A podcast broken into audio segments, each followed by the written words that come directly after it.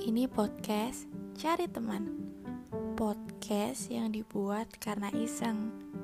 Yang mungkin bisa ngebuat kita ketemu dengan cerita baru Atau mungkin teman baru. Podcast tentang cerita-cerita aku Atau mungkin cerita kamu. Mungkin nanti kita bisa punya satu cerita yang sama.